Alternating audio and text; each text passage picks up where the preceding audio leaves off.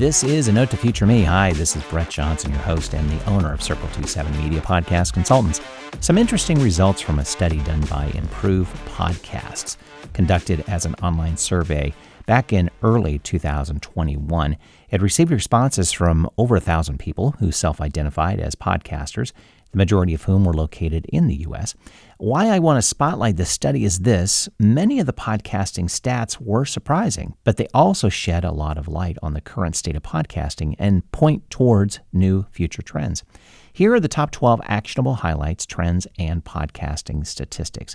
Number one, there are three breakthrough points that show a high correlation between effort put into podcasting and financial success. Those three are the number of published episodes, months of podcasting and listeners per episode. Not too surprising. Number two, successful podcasters are over seven and a half times more likely to have over 100 episodes and over 15 and a half times more likely to have over 200 episodes. This, of course, confirms the long game nature of content marketing, which requires patience and dedication. Number three, success in podcasting comes with time and experience. 69% of podcasters whose show is over 24 months old are monetizing it successfully, while 80% of lower income podcasters have shows younger than 24 months. Number four, the number of listeners per episode highly correlates with podcasting success. Higher income podcasters are a little over eight times more likely to have more than a thousand listeners per episode. The majority of podcasters operate on a traditional publishing model dependent on ads and on a broad reach. Typically, networks only accept podcasts that are reaching that 10,000 listeners per episode. So that's good news that uh, you can generate higher income with just a thousand listeners per episode compared to the 10,000 uh, listeners per episode that most networks reach for. Number five, publishing one episode per week is a sweet spot formula for the vast majority of podcasters.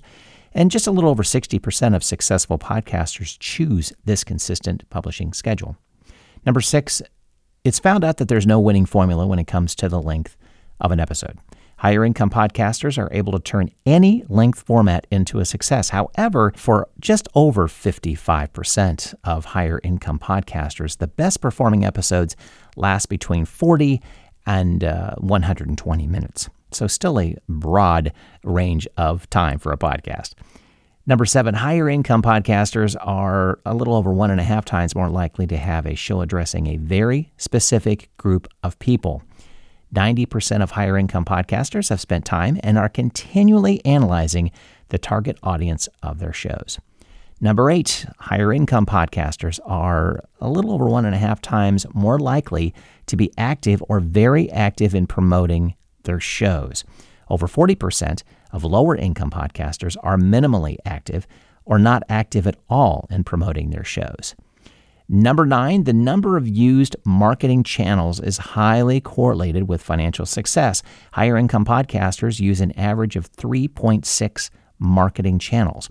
That's 157% more than lower income podcasters.